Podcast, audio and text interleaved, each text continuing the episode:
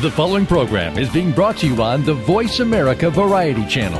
For more information about our network and to check out additional show hosts and topics of interest, please visit voiceamericavariety.com. The Voice America Talk Radio Network is the worldwide leader in live Internet talk radio. Visit voiceamerica.com. The views and ideas expressed on the following program are strictly those of the hosts or guests and do not necessarily reflect the views and ideas held by the Voice America Talk Radio Network, its staff, and management.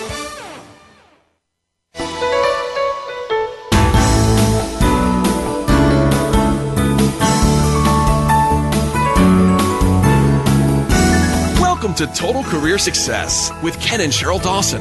The mission of this radio show is to enable every listener to achieve their career aspirations and advance their careers, to achieve their potential and meet their financial goals. Now, here are your hosts, Ken and Cheryl Dawson.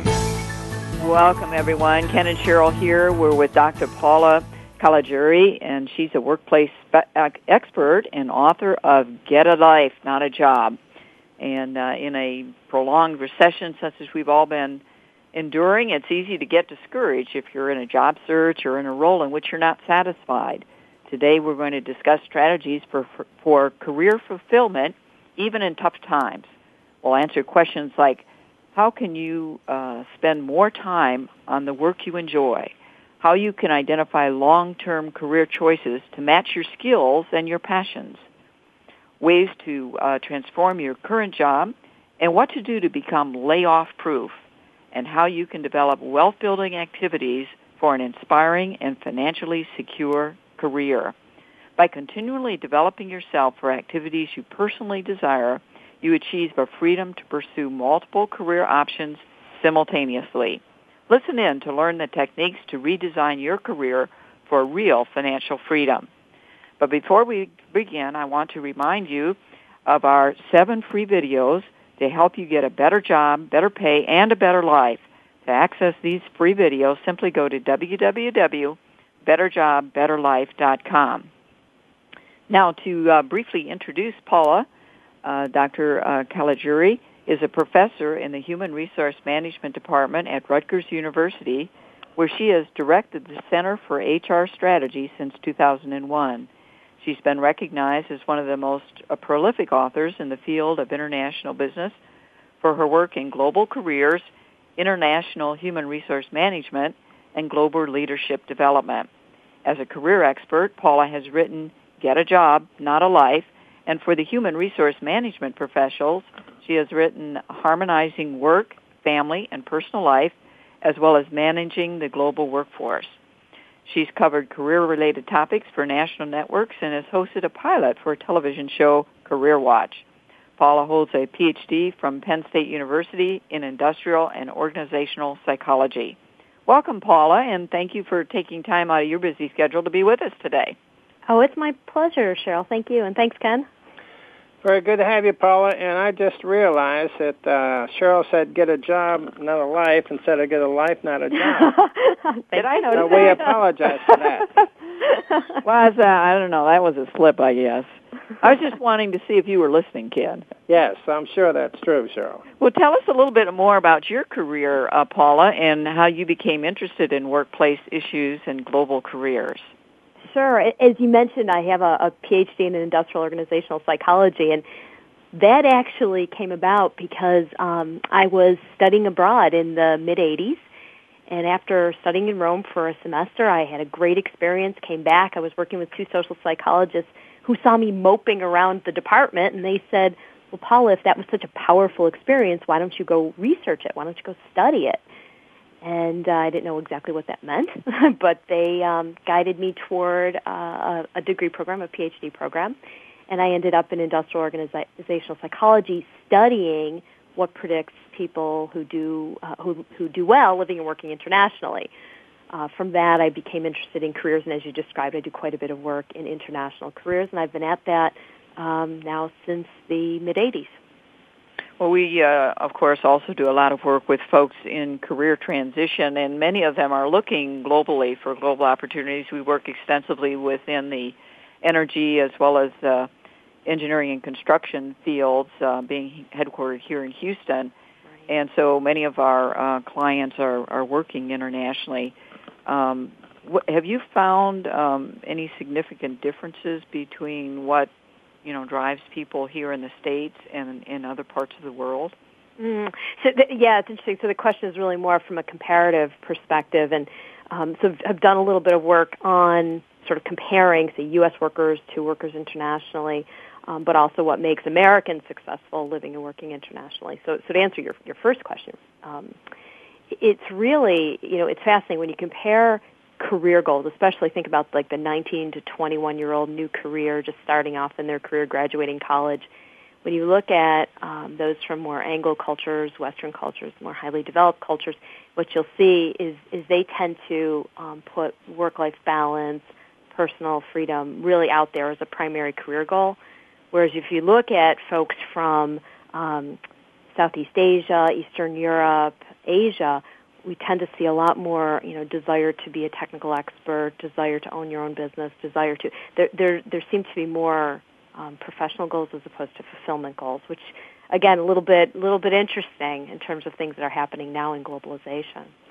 I've had an interest over the years in the factors that helps one succeed globally, and I saw a number of your articles online. We won't have time to cover that in depth today, but just briefly, what are some of the key traits that you've identified in your research that really helps one succeed in a global, working in other cultures and so forth?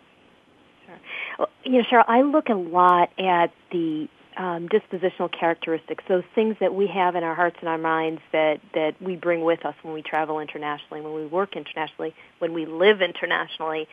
And what I found, kind of again and again, is that individuals who have a high emotional stability, emotional strength, people who can handle the ambiguity of a situation, people who have a healthy sense of humor, who can laugh at themselves, people who are comfortable in their own skin and willing to put themselves out there a little bit, to meet folks from different cultures and to learn about their cultures. Folks with an intellectual curiosity tend to do quite well. It's a different set of characteristics. It's very interesting. Definitely. Well, perhaps we can have another interview sometime to go into that in more depth, but we want to talk about your book today. Sure. What is the premise of Get a Life, Not a Job? Right. Well, again, it kind of goes back to the way you introduced me. You were sharing that I was for 9 years the director of the Center for HR Strategy. So this is a group of the leading faculty members in human resources who work with senior vice presidents of HR for some of the largest firms in the country. And I know a lot about what the changes are and how they're happening in HR. About 2 years ago, as we all know, we started seeing companies do mass layoffs. And this started to get personal. Some family, dear friends were losing their jobs. They went to me and said, okay, what's going on? What's happening? And I knew the answer. I had been in this space for a long time. I saw what was happening. And I wrote the book as a response to basically share with others. The backdrop really is what's changing now in the world of work and how a lot of our career security, our professional security, our financial security will be based on those opportunities we create for ourselves. That was the backdrop. The premise of the book is really to encourage folks to think about managing their career the same way they'd manage their investment portfolio, to really think about diversifying their income streams. Although the economy today is obviously very difficult, the job situation is obviously very difficult as well, and people today in many cases don't have the luxury of doing what they might have done at some point. Share with our listeners what you're finding and discovering about the workforce in general and how it is affected the premise of your book. Sure. There's one change that is making me a little bit nervous in the way people are responding, and that's really the idea of independent contractors, temporary workers, part-time employees. Usually in the past with recessions, what we would see is that as soon as those jobs started bouncing back, that full-time permanent and those permanent jobs, those 40-hour week, 9-to-5 type positions, those would come back. That's not going to be the case in this recession, and the reason, and this is really so critical for your listeners, this is so critical. The reason is that companies now more than ever before have taken a far more strategic approach to the way they handled those layoffs.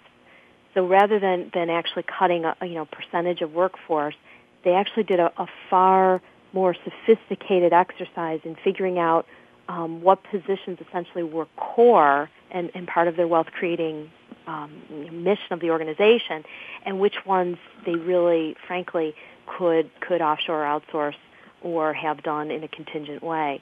So what we're seeing, and no great surprise, is what we're seeing is a much greater use of the contingent workers, and far more people who even have those 9-to-5 jobs not in that secure position anymore. Again, my fear is that in the past people used to think that's a temporary situation, and from what I'm seeing with the numbers, that's going to be a far more permanent one.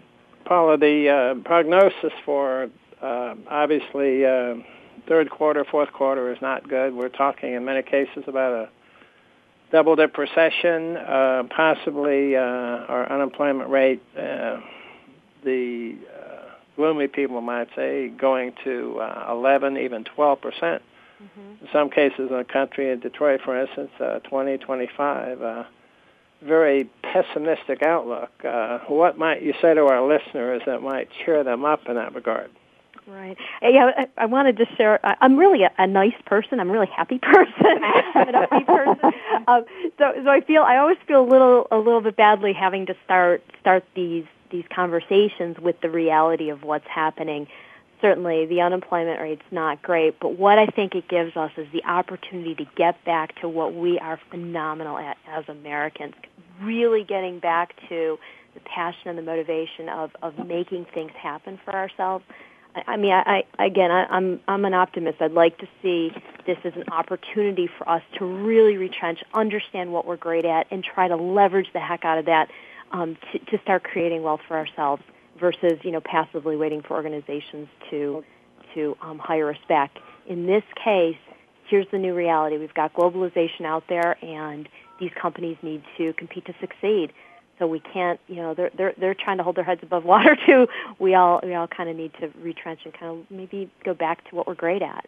Paula, one of the things that we do, which is really a shot in the arm and a very positive message to people, is this: even though the economy is gloom and doom and unemployment is very bad, what we say to our clients, and we're doing a lot of work with veterans right now, is if you go into an organization fully prepared, A-plus resume, A-plus interviewing school, A-plus everything, and you go in and basically say, sir, with all due respect, I've studied your company, I've looked at your product lines, and we're extremely interested in coming in and impacting your bottom line. I've put a game plan together in terms of how I can make and save your company money, and I'm extremely interested in talking to you about how I can do that. Now, you've got to work harder, smarter, longer to make that happen. It's a very tough economy. It's a very tough job market. But we have discovered, when we teach our clients how to do that, they're amazingly successful.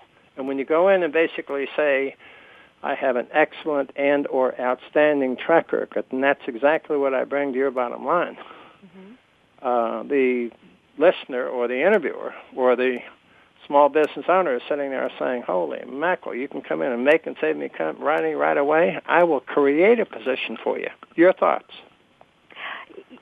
First, I say congratulations. That's a great message to be sending folks. And what I love about your message is that what you're doing is you're going to the core of what's needed now. If you want to create full-time stability within an organization like you're suggesting with your clients, what you're sharing with them beautifully is that they have to be part of the wealth-creating positions of the organization. And so you're having them kind of cut through the work your way into it and have them present themselves as part of what can help the organization create wealth. So going right to the strategic core, which is beautiful. Exactly. The other message I love is that, and I think this is maybe another message that we need to let everyone know, is that excellent performance is necessary but no longer sufficient in order to keep your job. Well, we're going to talk more about that issue because it's such a big one in the next segment. We'll take a little break now, but stay tuned for more information on how you can advance your career.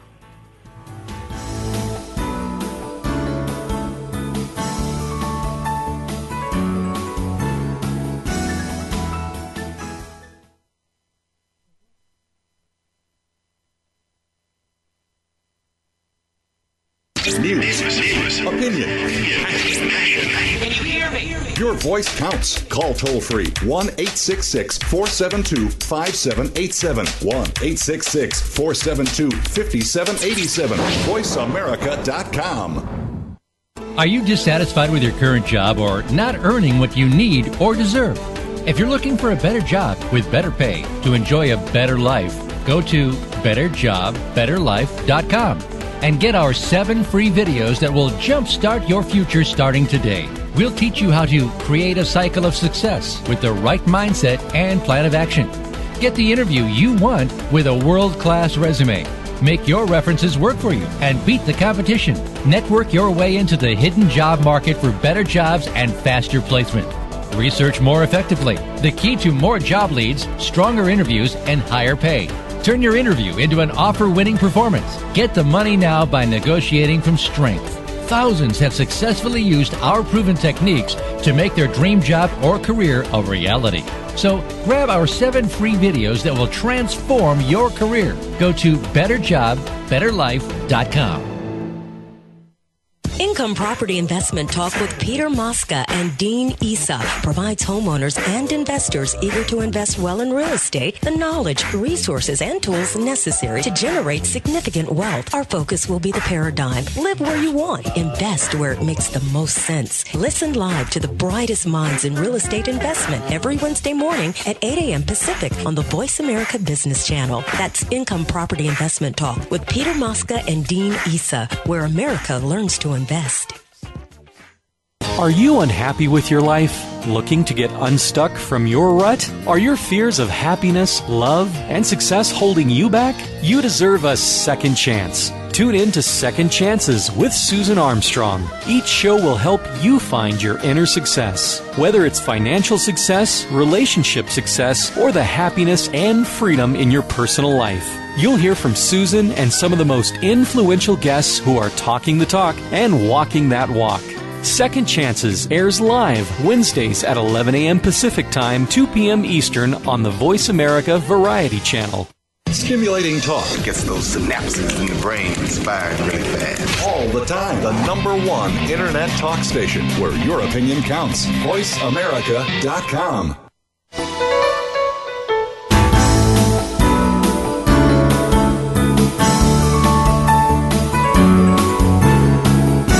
You are listening to Total Career Success with Ken and Cheryl Dawson. Do you have a question or comment for the hosts about today's show? Please send an email to tcsonair@tcsworldwide.com. Now, back to the program.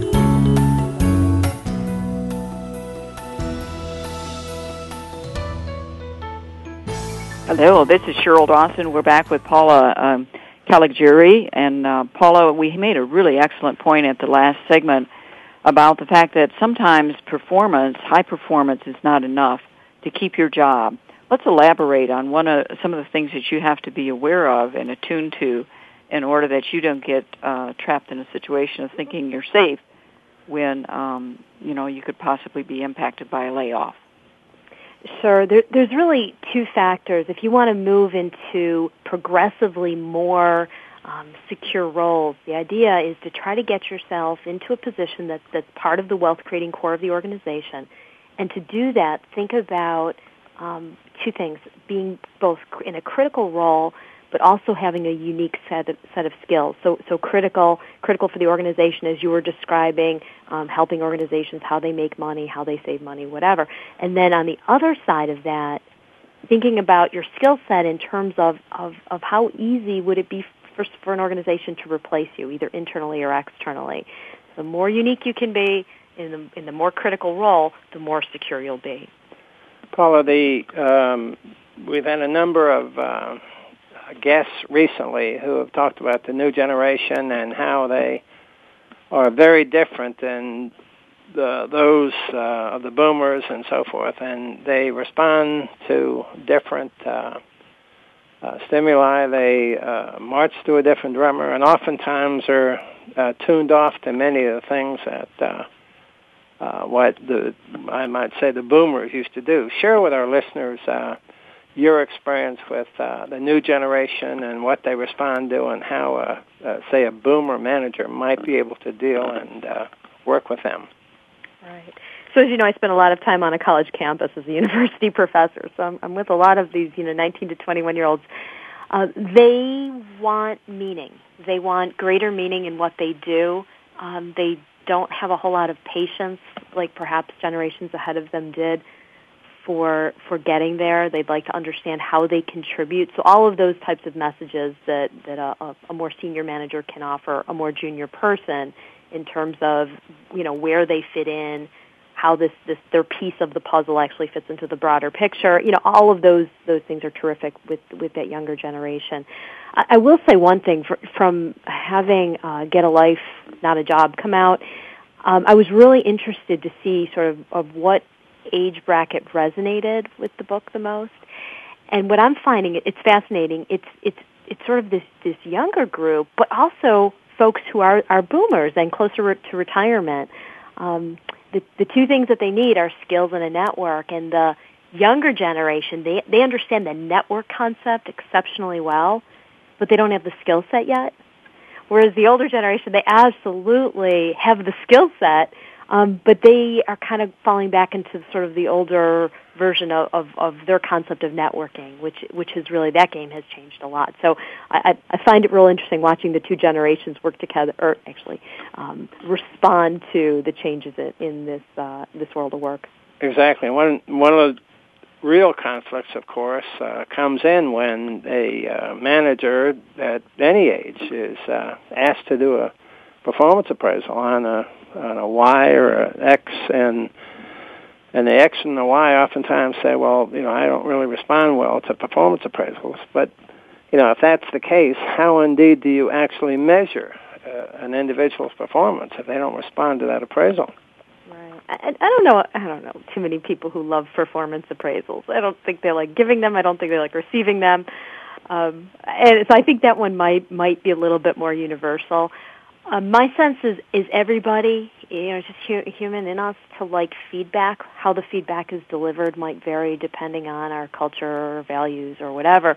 So I would actually, I'm not a huge advocate of that, quarterly, annually, whatever, feedback. I think it should be offered throughout, reinforcing what's great, finding what's core, finding what people do well, leveraging what they do well, really reinforcing, helping them drive themselves and build their skills.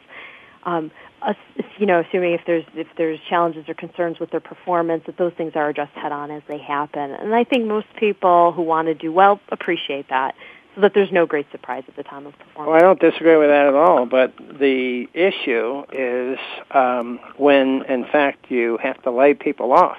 Oh, sure. And you have to justify the reason you've done it. You have to have some basis for having done it. Sure. That's exactly one of the issues that oftentimes, comes up in court and people sue companies for. If you don't justify an individual performance or lack of performance, you really don't have a legal leg to stand on. Right.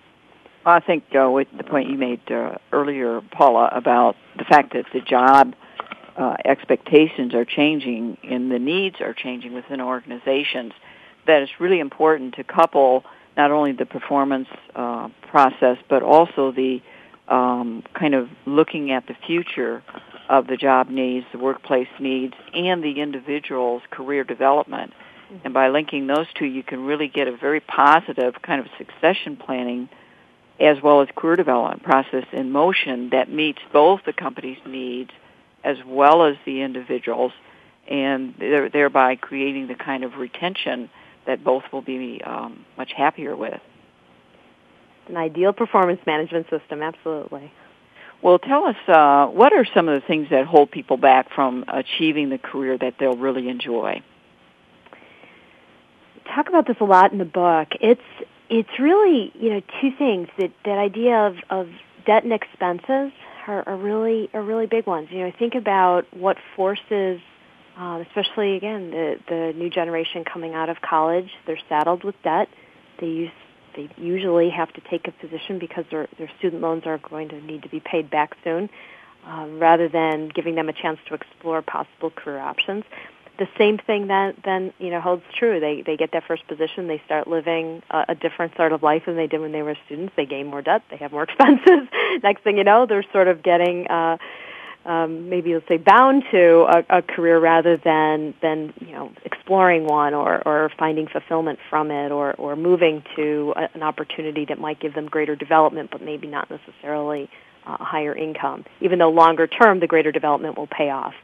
So people make many times difficult career choices when they have higher debt and higher expenses. Yeah, so really addressing some of the issues that can help you if you get trapped in a situation where you've got a job loss for a period of time, to have some means, some backup savings, and to plan for that contingency that might occur.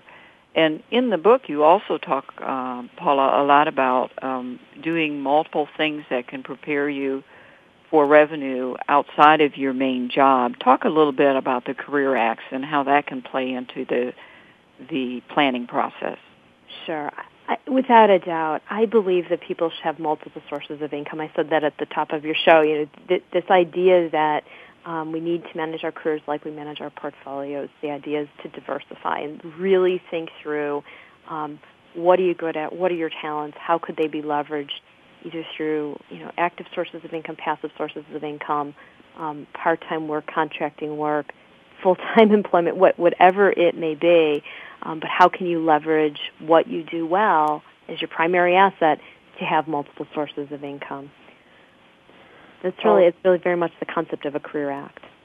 Paula, one of the questions that often comes up is what's going on around the country, and of course, New Jersey is. By the way, I grew up in Jersey. I grew up in Lakewood, and of course, we taught at Somerset College. But one of the things that everyone in the country is intrigued by is Governor Christie, and what he's doing in New Jersey, and the effect he's having, and he's. Obviously making some very, very significant inroads by having to make some major cuts. What kind of impact is that having on the people, and what is your experience as you talk to folks in Jersey? Mm-hmm, mm-hmm. Well, I think, New Jersey is an interesting state, but really true all over the country, right? What we're seeing now are higher skilled workers being laid off. So it's not just, we hear a lot about Michigan and Ohio because a lot of the auto companies had to lay off, these mass layoffs. What we're also seeing, though, in New Jersey are a lot of the pharma companies. I recently did a session, and a lot of the folks in the room had PhDs and advanced degrees. They were recently laid off, and they were trying to figure out how to configure their skills, many of them thinking about their skills in entrepreneurial ways. I kind of keep this apolitical, but because I think people... Everybody really does need to get back to, what are they good at? We really, as a country, just need to get back to some of that original spirit that we have and really do think about our talents in terms of ways to leverage them and move ourselves ahead instead of passively relinquishing that control over to organizations. So what's nice about the administration within New Jersey right now is he's basically saying, folks, you gotta own this. We've gotta, you've gotta work this through for yourselves. Okay. Well, we're going to talk more about taking responsibility for your career when we get back from break. So stay tuned.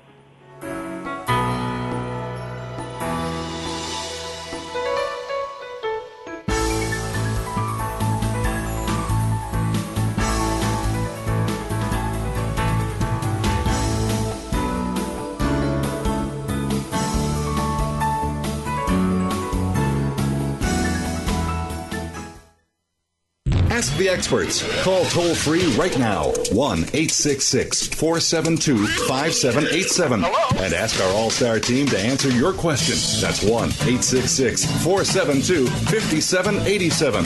Thank you for calling. VoiceAmerica.com. Are you dissatisfied with your current job or not earning what you need or deserve? If you're looking for a better job with better pay to enjoy a better life, go to betterjobbetterlife.com and get our 7 free videos that will jumpstart your future starting today. We'll teach you how to create a cycle of success with the right mindset and plan of action. Get the interview you want with a world-class resume. Make your references work for you and beat the competition. Network your way into the hidden job market for better jobs and faster placement. research more effectively. The key to more job leads, stronger interviews, and higher pay. Turn your interview into an offer-winning performance. Get the money now by negotiating from strength. Thousands have successfully used our proven techniques to make their dream job or career a reality. So grab our 7 free videos that will transform your career. Go to betterjobbetterlife.com. Zoom Leadership. It's the big picture issues of the day, up close and personal capabilities of leadership, and a desirable future of constant renewal. Zoom Leadership. It's the economic crisis made clear, patterns and perspectives of leadership, and the importance of changing the way we pursue our future. Join host John Schmidt every Monday at 2 p.m. Eastern Time, 11 a.m. Pacific Time. Zoom Leadership. An inside look at what's really going on in business, government, and civil society. Tune in every week on the Voice America Business Channel. It's always 5 o'clock somewhere. Thursdays at 5 Eastern Time, be sure to tune in to the Voice America Variety Channel for Cocktails for Everyone with host Katherine Stanton Shipp. Katherine will take you behind the scenes of your favorite beer, wine, and spirit brands, the people that create them, and the restaurants that serve them. The program will keep you on the pulse of the beverage industry and may even keep you a step ahead of the bartender. Cocktails for Everyone airs live Thursdays at 5 Eastern Time, that's 2 Pacific Time, on the Voice America Variety Channel. Streaming live, the leader in Internet Talk Radio, VoiceAmerica.com.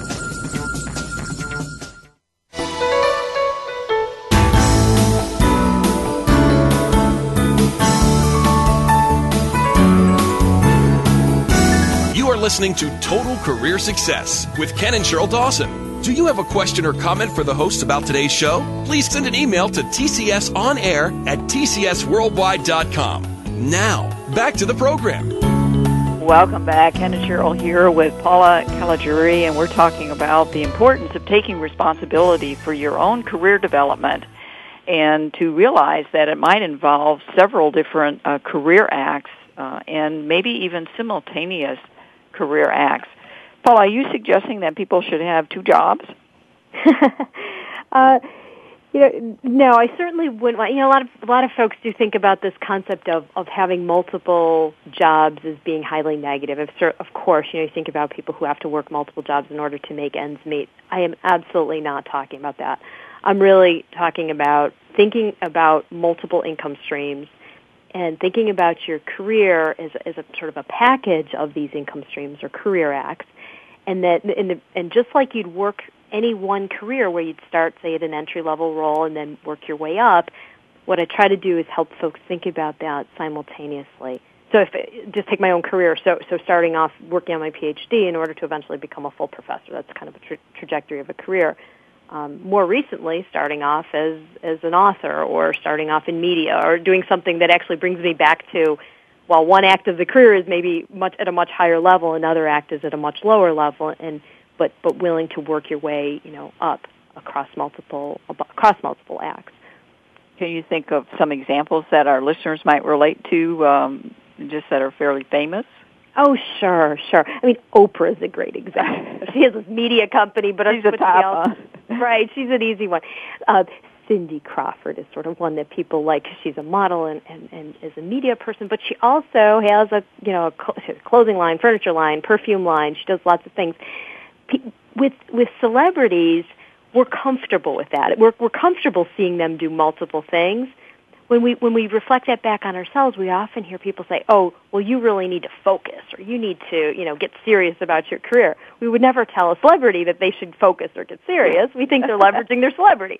So we might not have the infrastructure, we might not have the wealth that they do, but we certainly have the ideas and the skill set. So I really want us to give ourselves some of that leeway that we would give celebrities. And what are some examples of things that people can combine that are more practical and usually at the level of, you know, people just getting started out, some of the things that they can do? Sure. I have examples just at every level. I have a 16-year-old stepdaughter who's terrific, and she came home and decided she wanted a job one day. And so, of course, my husband and I weren't terribly excited about this, but we said, okay, let's talk to her about what are the skills that she has. Well, it turns out she loves to read. And she's a great critical writer. She actually is really terrific with this. So what she's she's done is she set up a little business for herself in that she helps literary agents critique books for the teen and preteen market. So it was taking a skill that she has in a way that she could leverage it to have an income stream. What's nice is that it doesn't need to interfere with her schoolwork. She could do that over the holidays. Yeah. But I mean, it was just kind of one fun example. Profitable hobbies are a real typical one. Building that up is something, again, it's usually, if it's a hobby, it tends to be something that someone both enjoys and is particularly good at. Some people like to leverage that into an income stream. Oftentimes we see lots of people doing things for passive income, say, for instance, owning property or building a website with affiliate marketing, or lots and lots of examples. But they're these folks who are doing them, they're fascinating in that they really do engage in multiple things and feel very secure because they do have all these sources of income.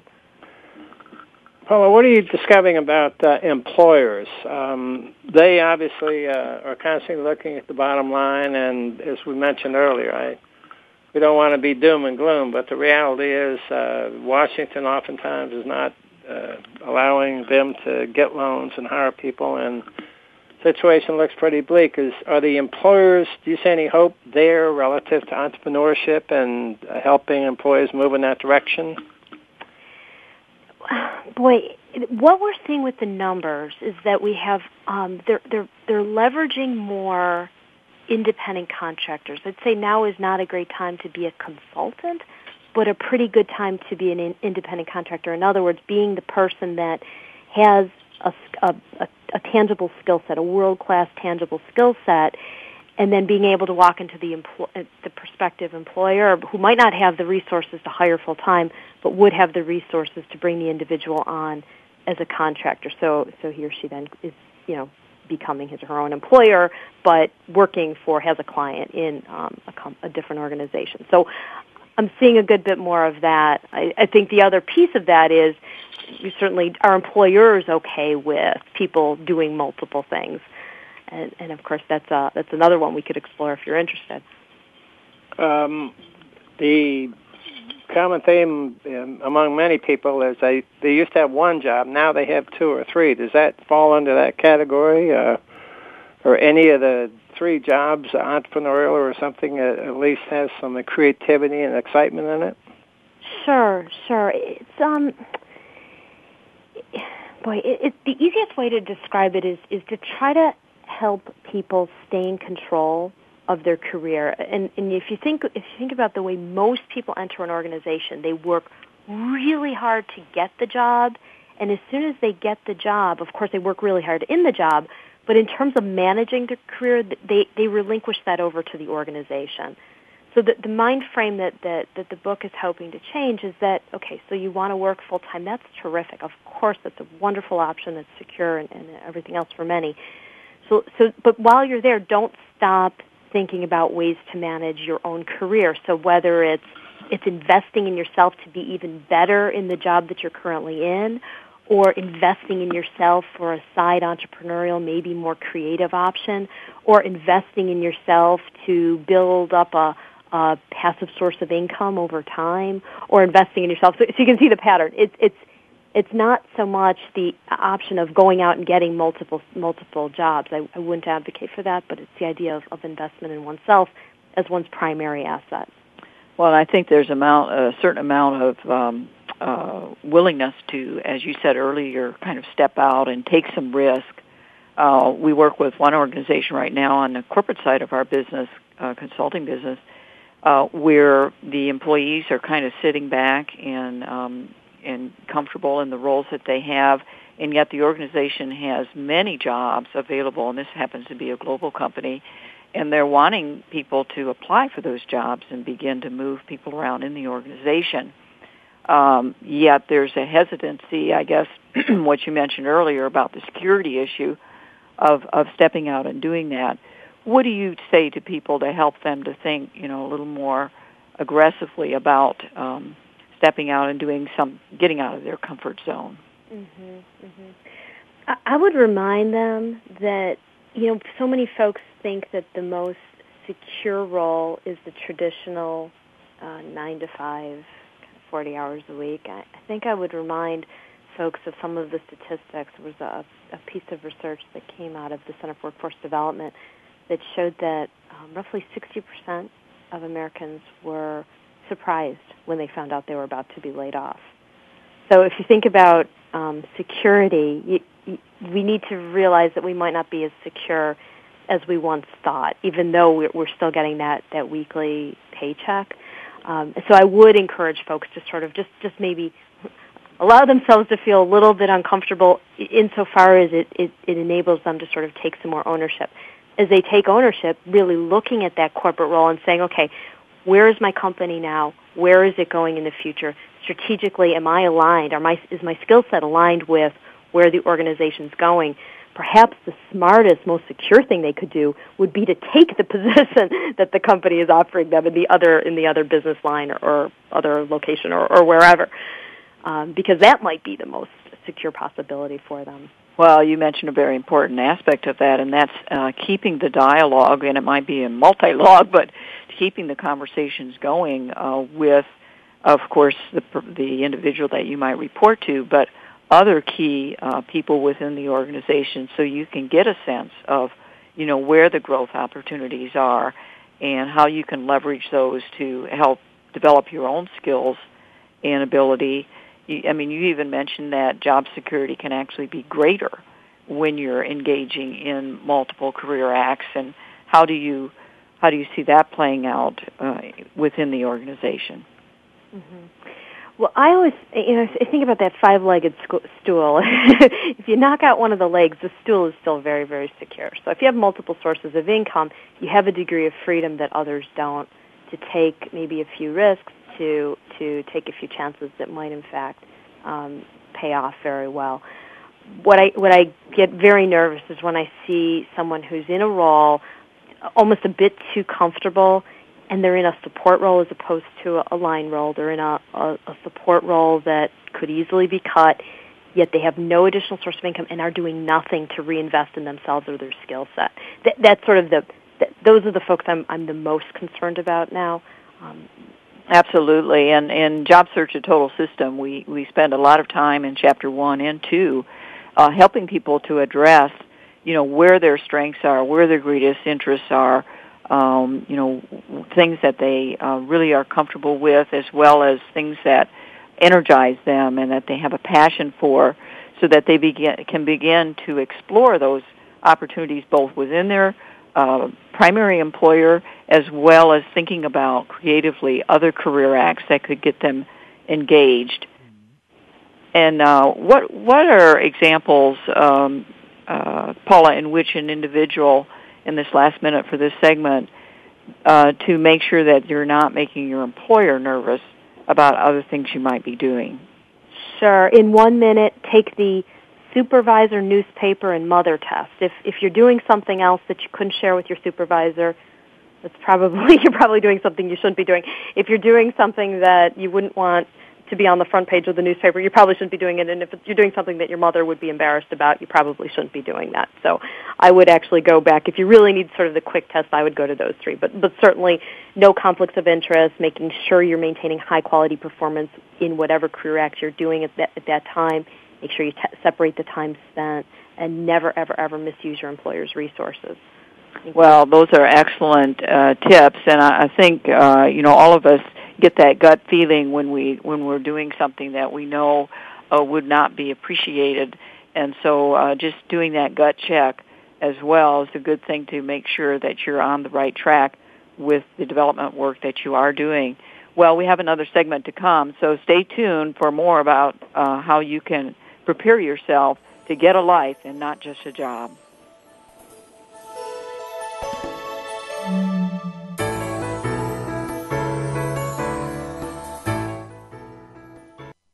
News. Opinion. Can you hear me? Your voice counts. Call toll-free 1-866-472-5787. 1-866-472-5787. VoiceAmerica.com. Are you dissatisfied with your current job or not earning what you need or deserve?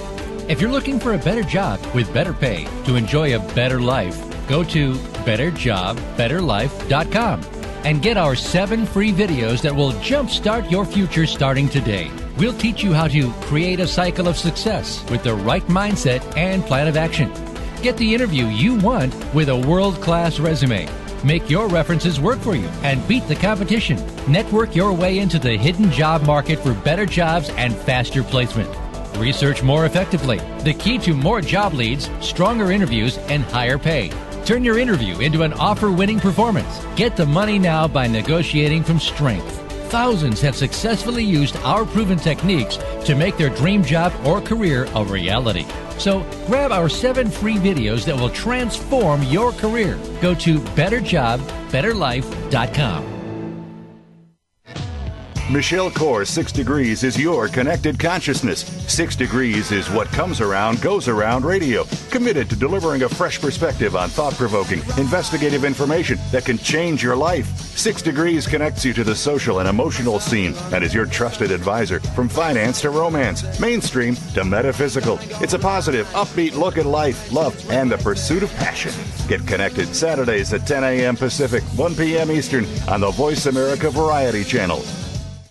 Tune in to Patricia Raskin Positive Living on voiceamerica.com every Monday at 2 p.m. Eastern Time and 11 a.m. Pacific Time. This program brings you practical and inspiring principles for living a more authentic, engaging, and passionate life. Patricia's guests will give you a formula for connecting, giving, forgiving, and miraculous living. So tune in and call in to Patricia Raskin Positive Living Mondays at 2 p.m. Eastern Time and 11 a.m. Pacific Time right here on the Voice America Variety Channel. It's practical, positive solutions for a happy, empowered, and successful life.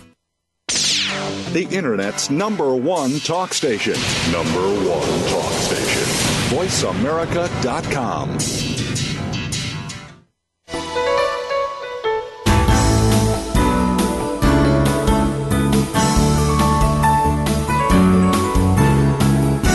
You are listening to Total Career Success with Ken and Cheryl Dawson. Do you have a question or comment for the hosts about today's show? Please send an email to tcsonair at tcsworldwide.com. Now, back to the program. Welcome back. Ken and Cheryl here with Dr. Paula Caligiuri, and we've been covering some great ground on how you can have multiple career acts or activities that will help to energize your career development and position you to really be, in a way, bulletproof when it comes to layoffs. In fact, Paula, you assert that by enjoying multiple career acts, we can actually be more fulfilled and less frenzied, even as we learn to accomplish more with our time than ever. How do you explain this paradox? Sure. It's interesting. Time has always been a fascinating concept for psychologists. But when I was doing the research for Get a Life, Not a Job, as you know from the book, there's a lot of case studies of folks who are doing these multiple career acts. When I would ask someone who was incredibly happy in their roles and their careers and what they were doing, if I asked them, how many hours per week do you work? If they loved what they did, they had a really hard time answering the question. They would hum, they would ah, they not sure, well, and then they would make a guess. If I asked somebody who was in a job that they disliked, how many hours per week? They had it down to the minute. I worked 37 and a half, whatever it was. Mm-hmm. They knew exactly how many hours. So what I was finding, and what psychologists have been finding for a very long time, is that when you get into the flow, and you get into this position where your skills are matching the task at hand and you're enjoying what you're doing, you lose track of time. And it does become energizing, and it is a source of happiness.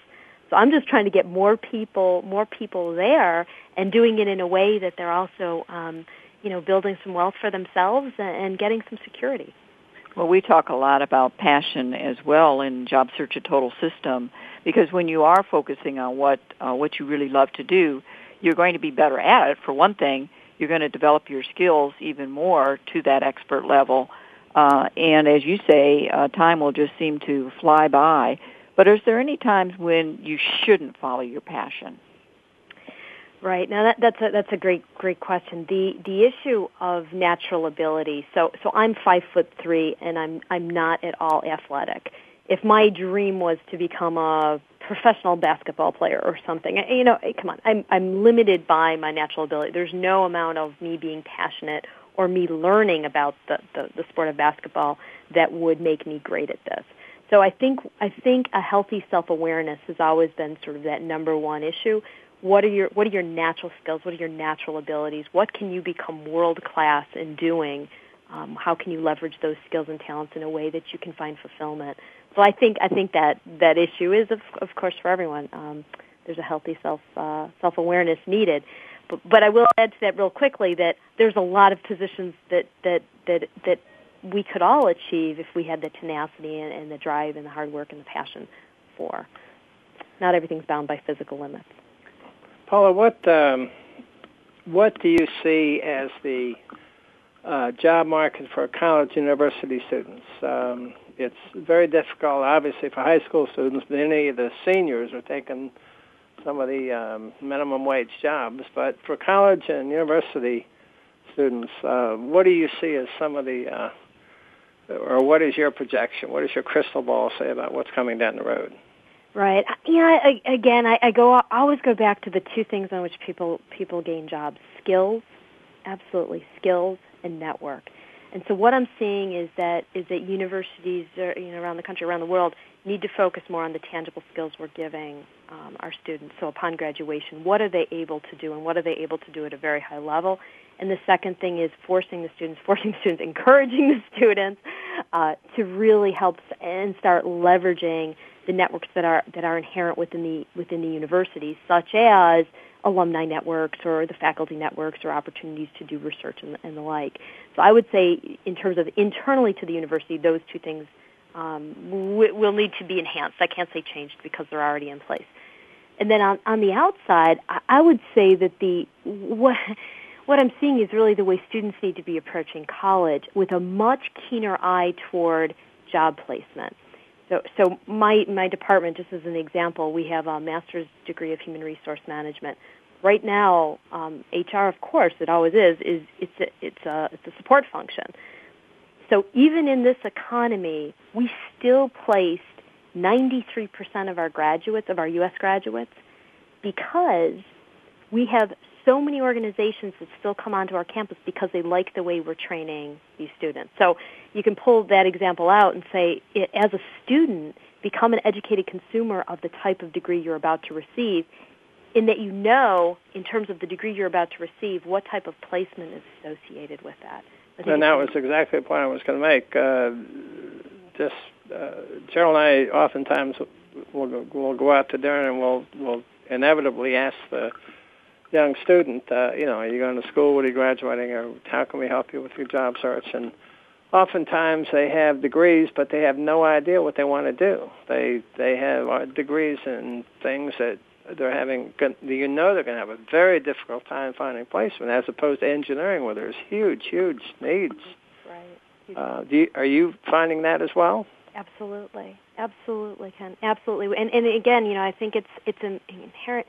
I think what we do as parents, we try so much to force the kids into selecting a major quickly, or getting something tangible quickly, as opposed to maybe encouraging them while they're still in school to explore the heck out of their options. That's the time to really explore. Unfortunately, too many of the students, they fall into a major because either for lots of reasons, either it's what they were told was a good major, or what they learned was a pretty easy major, or whatever the reason is, they end up in a major and then really don't know what to do with it, have no real connection to it. I'd much rather see the students explore the heck out of their opportunities when they're in college, and then really try to figure out, what are they naturally gifted for? What are they good at? What are they talented? What do they like? How do they like to work?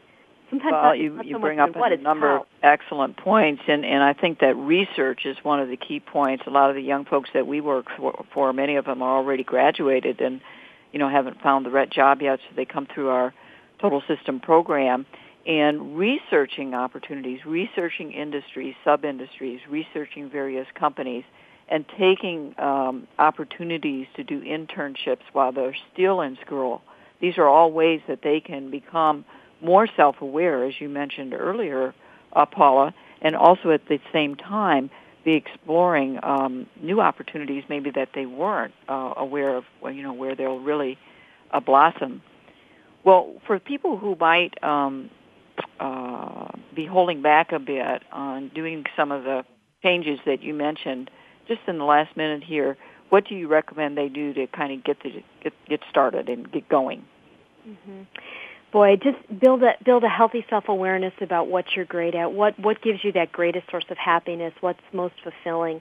Have confidence in yourself, reinvest in yourself to build that confidence, be tenacious, really keep going to try to make whatever that career goal or career dream is, and really have a realistic plan and execute on that plan. Well, those are all key points, and just as we close the show here, where can folks get more information about the book and other resources that you have available?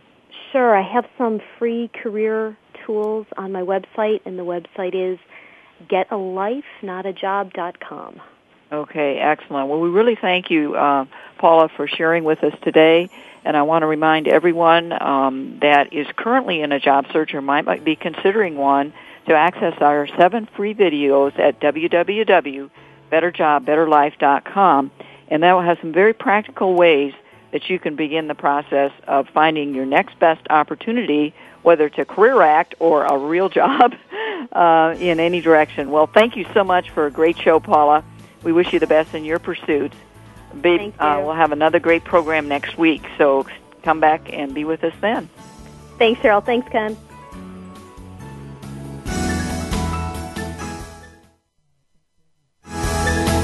Thanks again for joining us this week on Total Career Success with Ken and Cheryl Dawson. Remember to join us again next Monday at noon Eastern Time, 9 a.m. Pacific, here on the Voice America Variety Channel.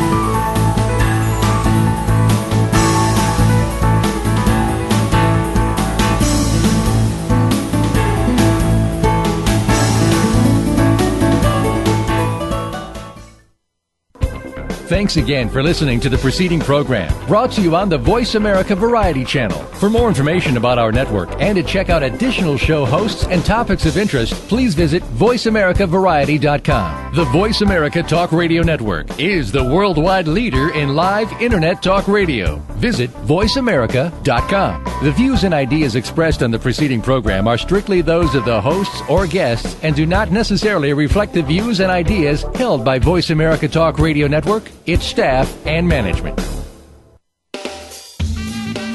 Radio by George is a lifestyle program dedicated to improving the lives of listeners by focusing on the holistic growth of their mind, body, and spirit.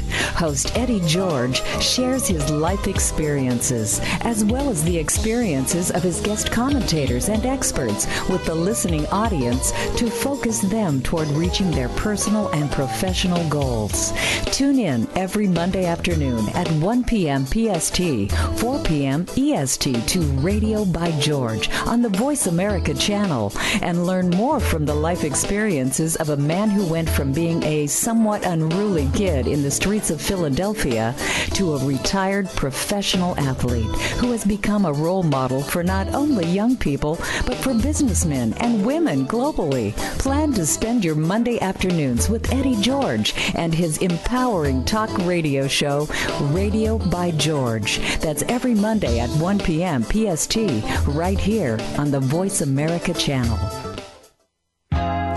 The Sports Maverick Show redefines the elite athlete by bridging the gap between parents, athletes, and the community. Host Ida Moye, a.k.a. the Oprah of Sports, brings to the Voice America Network original programming, balancing the pursuit of academic excellence and sports participation.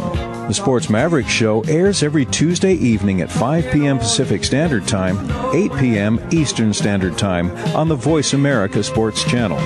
Listeners will be engaged in straightforward talk, spontaneous and unscripted by the experts. Ida and her guests will explore the challenges of success and failure in sports, and will help athletes and their parents navigate the transition from high school, college, and then on to the pros.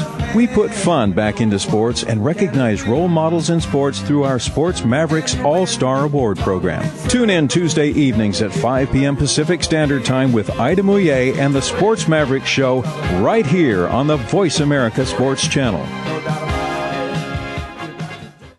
If you have a loved one that is undergoing treatment for substance abuse or mental illness, you owe it to them and yourself to tune in to 1 Hour at a Time with host Mary Woods. This compassionate and educational talk show will help you help those that you love by better understanding their condition and their personal recovery process. Tune in every Monday at 12 noon Pacific Time to 1 Hour at a Time on the Voice America Health and Wellness Channel. Recovery begins this hour.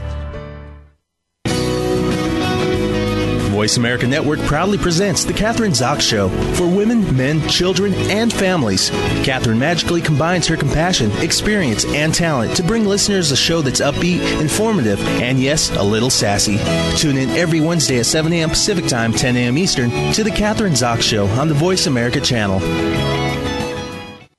Get ready for a show that breaks ground on the subject of women in motorsports and what it takes to dream, believe, achieve. Gas and Go with Allio is all about the movement that is happening lightning fast in women's racing. You'll get a wide array of perspectives from the drivers to the fans, as well as what it takes to be. The following program is being brought to you on the Voice America Variety Channel. For more information about our network and to check our additional show hosts and topics of interest, please visit VoiceAmericaVariety.com. The Voice America Talk Radio Network is the worldwide leader in live Internet talk radio. Visit VoiceAmerica.com. The views and ideas expressed on the following program are strictly those of the host or guests and do not necessarily reflect the views and ideas held by the Voice America Talk Radio Network, its staff, and management.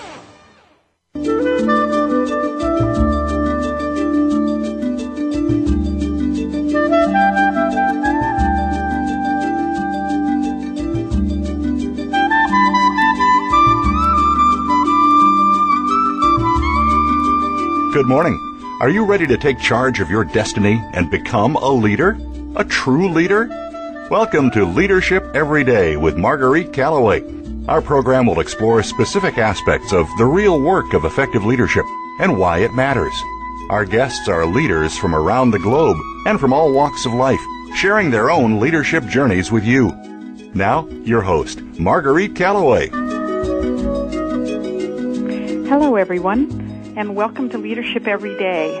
I'm Marguerite Calloway, and I will be your host for this next hour. I created this radio show to help you to become a better leader.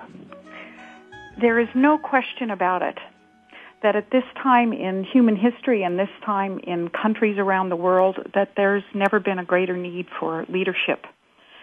And we find, and there's a great deal of work that's going on to help us understand who are good leaders, what they do, and so forth.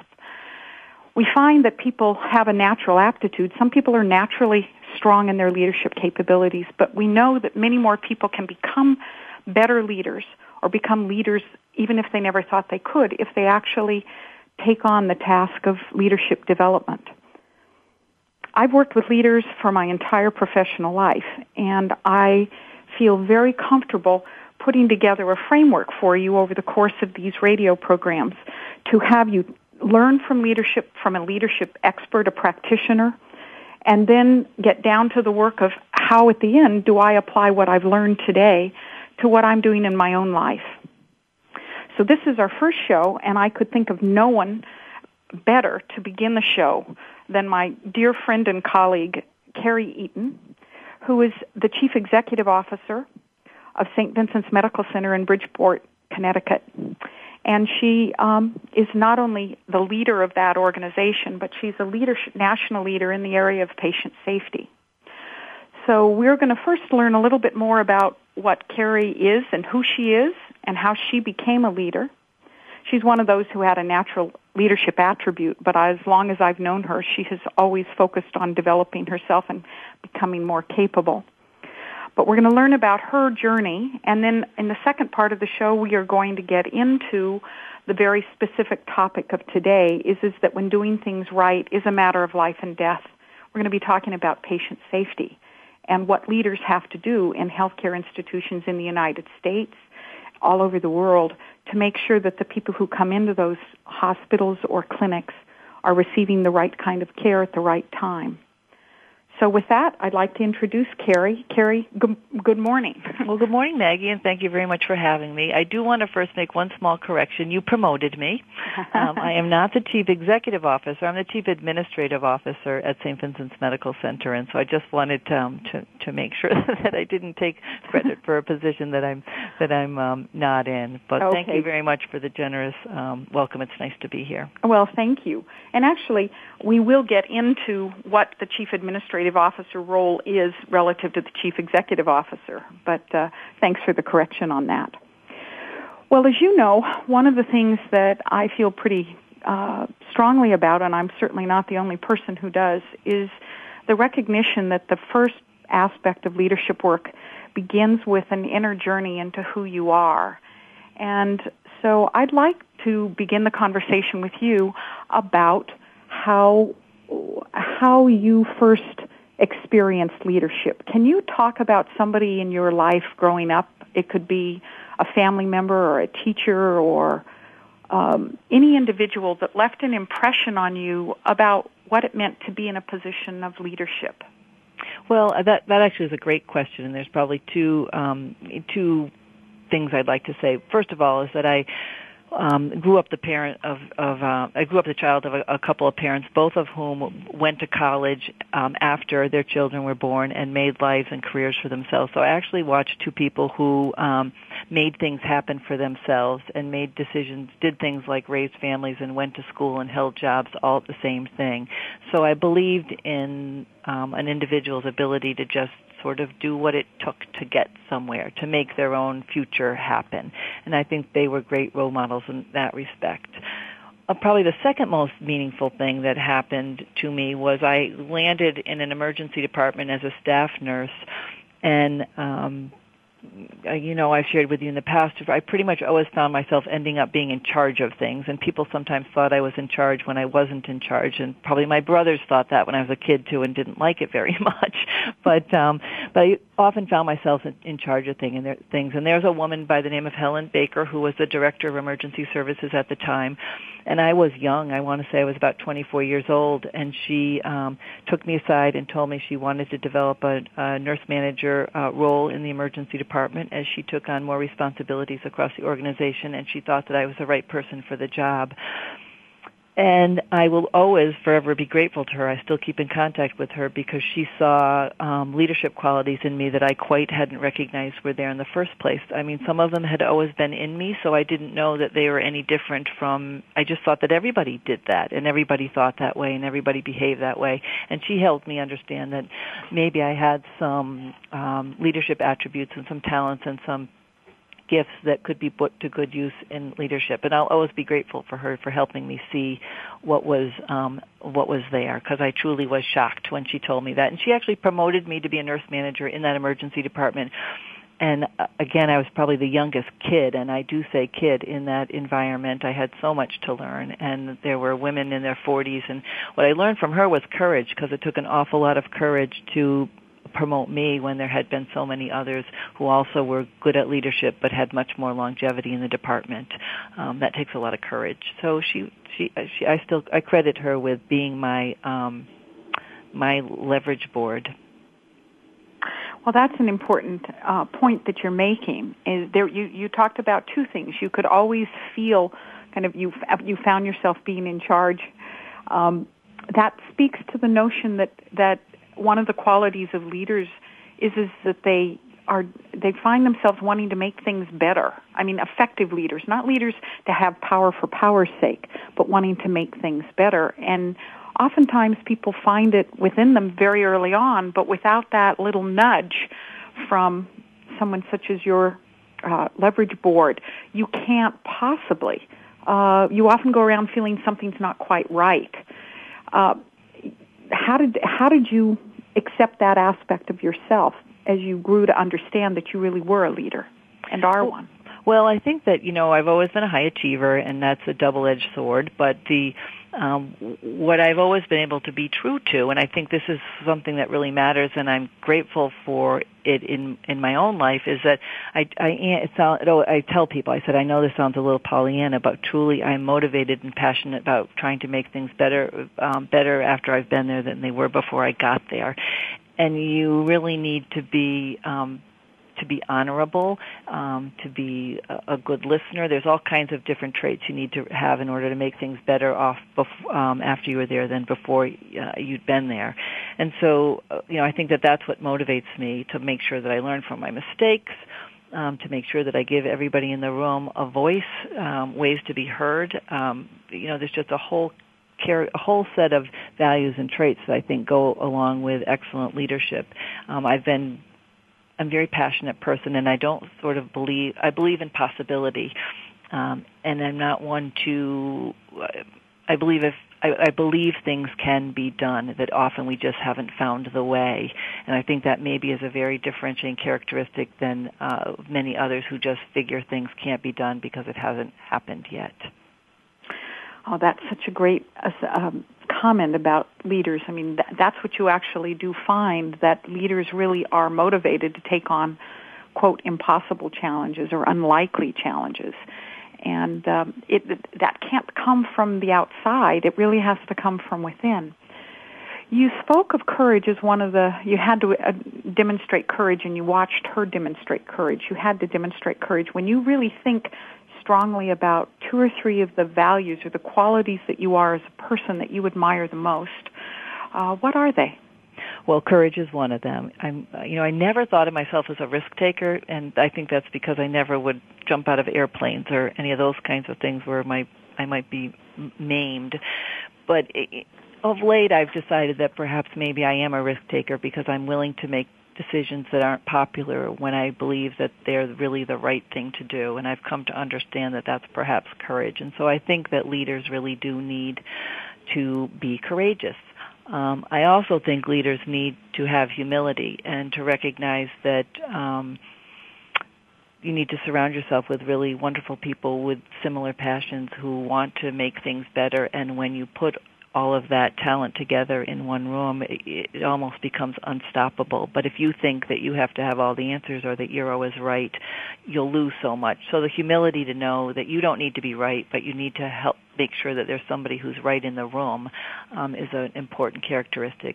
And integrity. I mean, personal integrity. There's so much competition in the world. It's easy to try to go down the slippery slope of one-upmanship and all that sort of thing. So I think you need to be true to, doing the right thing and not at the expense of others.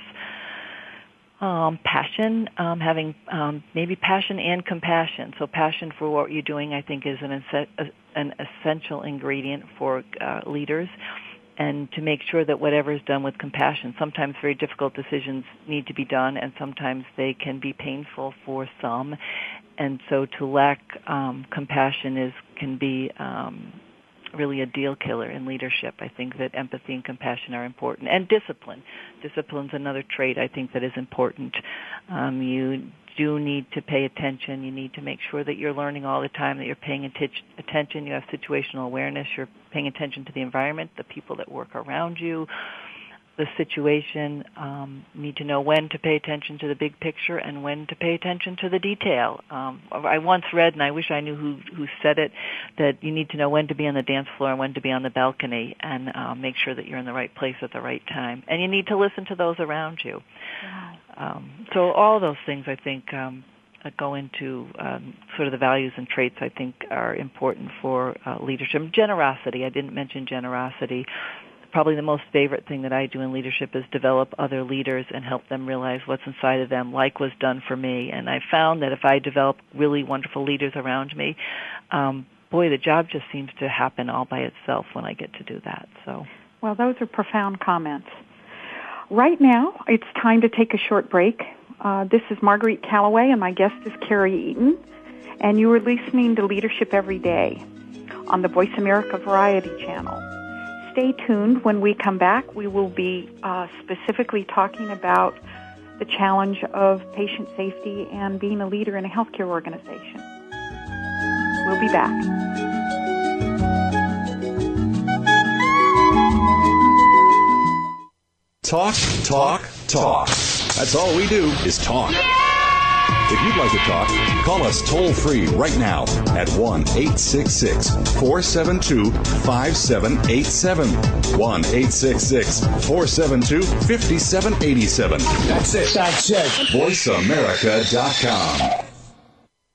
Marguerite Calloway has been quoted as saying, "In spite of very real challenges, effective leaders are able to create order out of chaos, garner new resources, set organizational priorities, implement needed changes, and create an empowered workforce.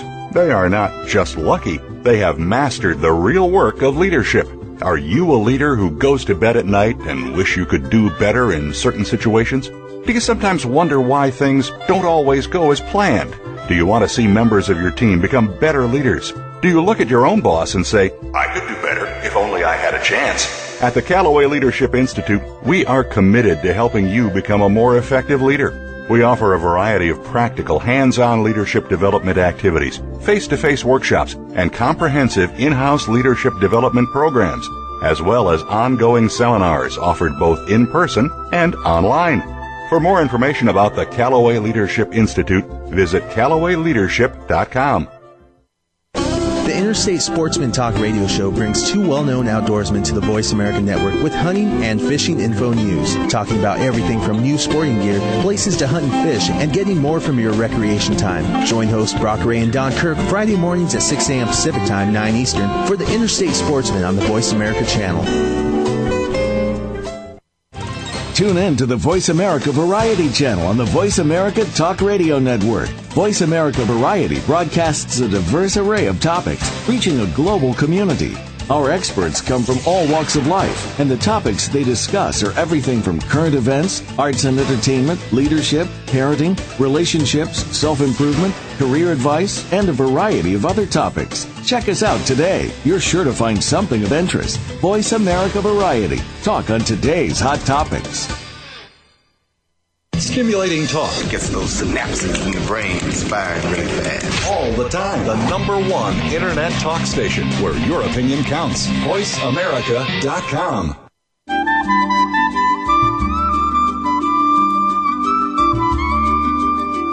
You are tuned in to Leadership Every Day with your host, Marguerite Calloway. To become part of today's discussion, please call into the program at 1-866-472-5788. Again, that's 1-866-472-5788. You may also send an email to marguerite@callawayleadership.com. Now, back to the program. Hello again, and I am here with my guest, Carrie Eaton.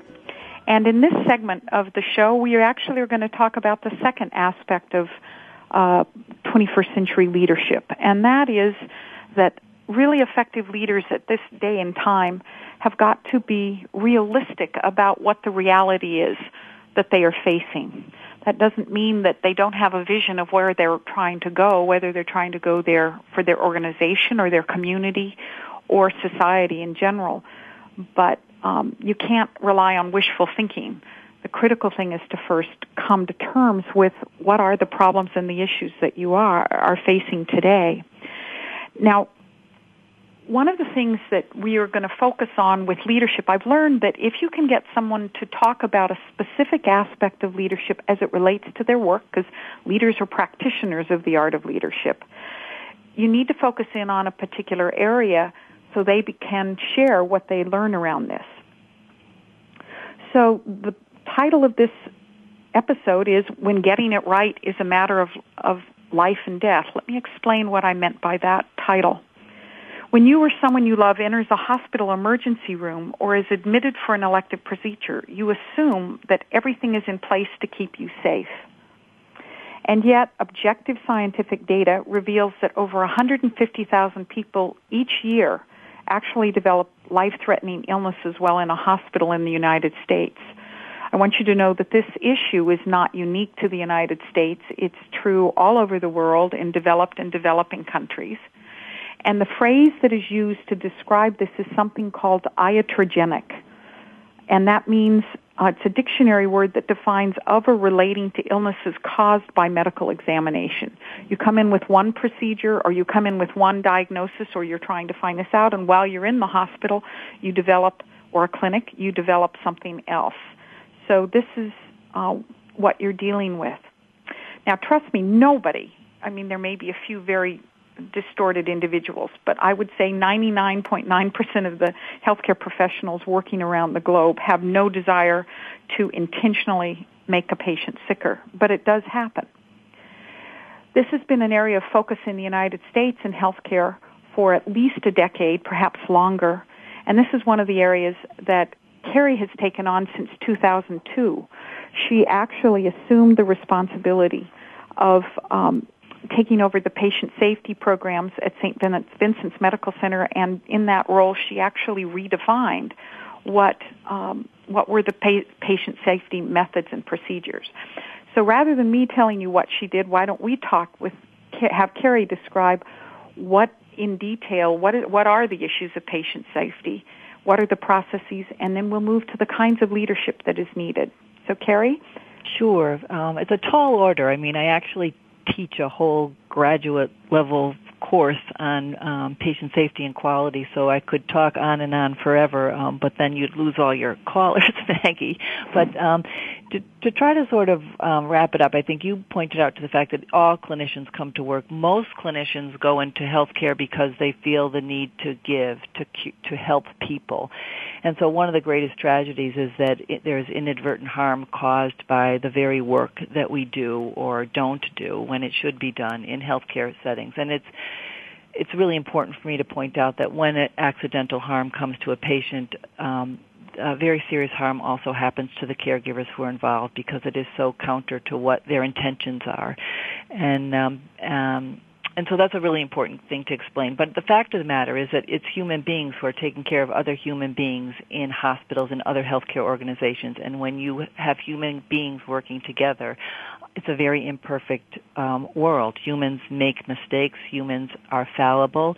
Humans have capacity. You know, there's the reason our telephone numbers are only 7 digits long is by design. It's because the average person can only remember 7 things in a row. And I don't know about you, but if I go to the grocery store to remember 4 things, I invariably can't remember at least one of them.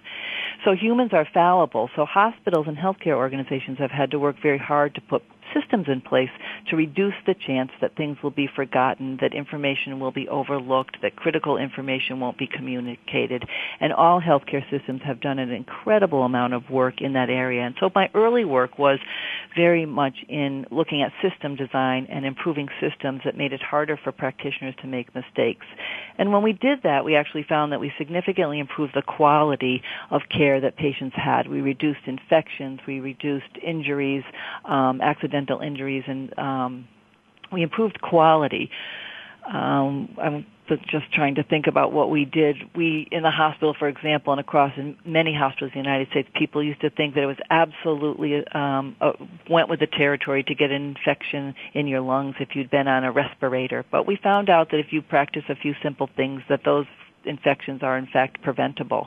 And so now, for example, we just closed out our last year, our last 12 months, without having a single ventilator-associated pneumonia. So lots of our systems improvements and protocols and guidelines have improved care, but we still accidentally harm patients. And what we've come to learn is that it is really human behavior that needs to change in order for the accidental harm to change. So in my own hospital, we're 1 year into 2 years of, I'm sure, lifetime work, but 2 years of very intentional work around teaching our staff new behaviors that reduce the risk of accidental injury, iatrogenic injury, as you correctly called it, in the hospital, so that we don't take things for granted as being done. We don't assume that a doctor has a result that he doesn't have. We don't assume that a patient knows how to take their meds, all those sorts of things. There's very specific behaviors you can teach people to reduce harm. In my own hospital, since we've been doing that, we've been doing the education literally since March, and we've reduced the rate of serious harm to our patients, which was slim, but it still happened, by 40% since in the past year. The other thing that I want to make sure that I say is, in hospitals, it's really only fair to patients and families who come into hospitals and to the caregivers who work here, is the vast majority of things go right. But when things go wrong and you're working with human beings, it's a really big deal. So even though things go right the majority of the time, and probably well over 99% of the time, 1% is just far too often. Well, that is first that it does go right 99% of the time. I know that is in fact the case, or more than 99% of the time. But when it doesn't, it goes wrong because you are dealing with human beings. That is a remarkable reduction. Of 40%, and it was because you focused on the problem. You accepted the reality that mistakes can happen unless we put systems, processes, and change behavior. Now, I'm one of the qualities and one of your experiences was in 2006. You received a fellowship from the American Hospital Association, Health Research and Education Trust, to become a patient safety leadership fellow. Mm-hmm. Can you talk about what you learned in that program and why it was talked about patient safety leadership? Yeah, it was a great experience, and one of the things that I came away from, it was sort of an inkling that I had, but once I walked away from the fellowship, I knew that the inkling was on the right course. And that is, while there is some very clear science related to human factors, human behavior, that sort of thing, that anybody who's going to do this work needs to be acutely aware of, because design needs to be developed around that. The vast majority of good that can be done in terms of reducing harm to patients and improving patient safety has to do with building leadership capabilities and skill sets within an organization, because in the end it really is, in my mind, all about leadership. And so the fellowship focused on those science issues and on some system issues and those sorts of learnings, but I would say that at least 50%, perhaps more, dealt with just leadership behaviors and becoming better leaders and understanding the characteristics and the qualities of leaders that were effective in moving cultures of organizations.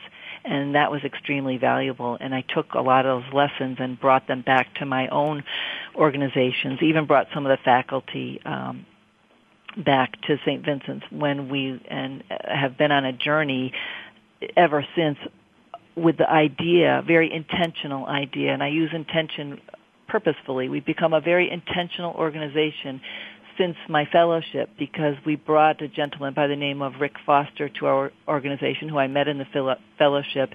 He's done work with our leaders, and one of the first things that he talked to us about was being intentional around all that you do as a very first step. And so our organization has become very intentional. There's many more things to do than can possibly be done. So if you're intentional, you're able to be much more focused on doing those things that need to be done first to have the greatest impact. So in the end, I really believe patient safety it's really about building leadership capacity in your organization. And I'm not just talking about senior leaders. I'm actually talking about the bedside nurse, the housekeeper, the transport clerk, all as leaders in their own right, because they need to be able to, for example, take the lead and stop the line if they see a safety issue. Well, that speaks to distributed power as well, and I know we are going to be running into a break in about 30 seconds or so, but I think the very notion that you look at leadership as something that many people in your organization can exhibit and can carry, and it doesn't diminish the power at the top or the leadership at the top. So when we're going to take a short break now, and when we come back, we'll go into that topic in more detail. This is Marguerite Calloway, and my guest is Carrie Eaton, and you are listening to Leadership Every Day on the Voice America Variety Channel. Please stay tuned, and don't hesitate to call in with a question at 1-866-472-5788. Thank you.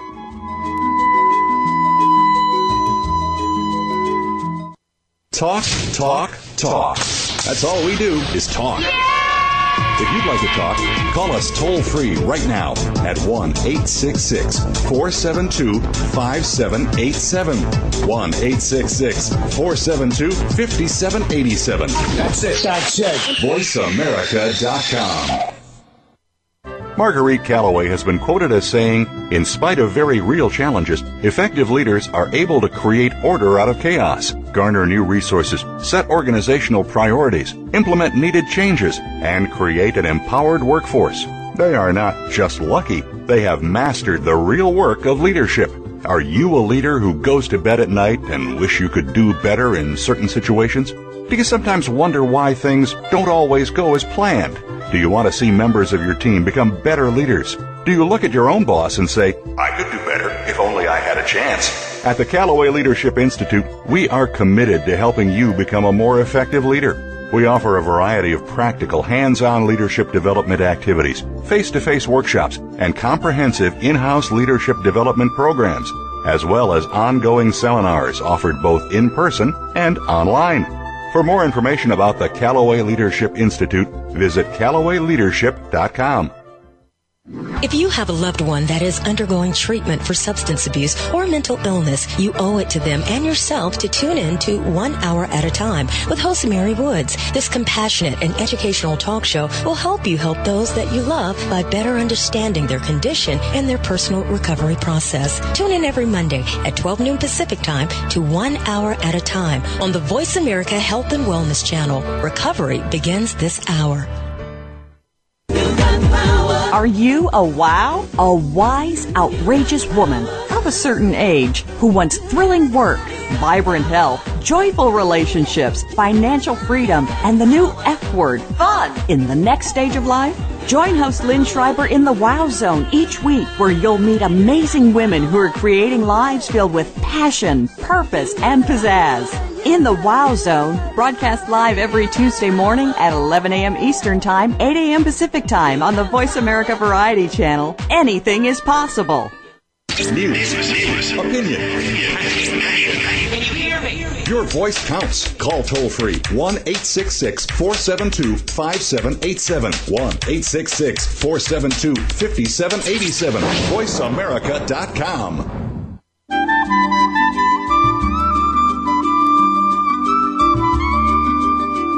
You are tuned in to Leadership Every Day with your host, Marguerite Calloway.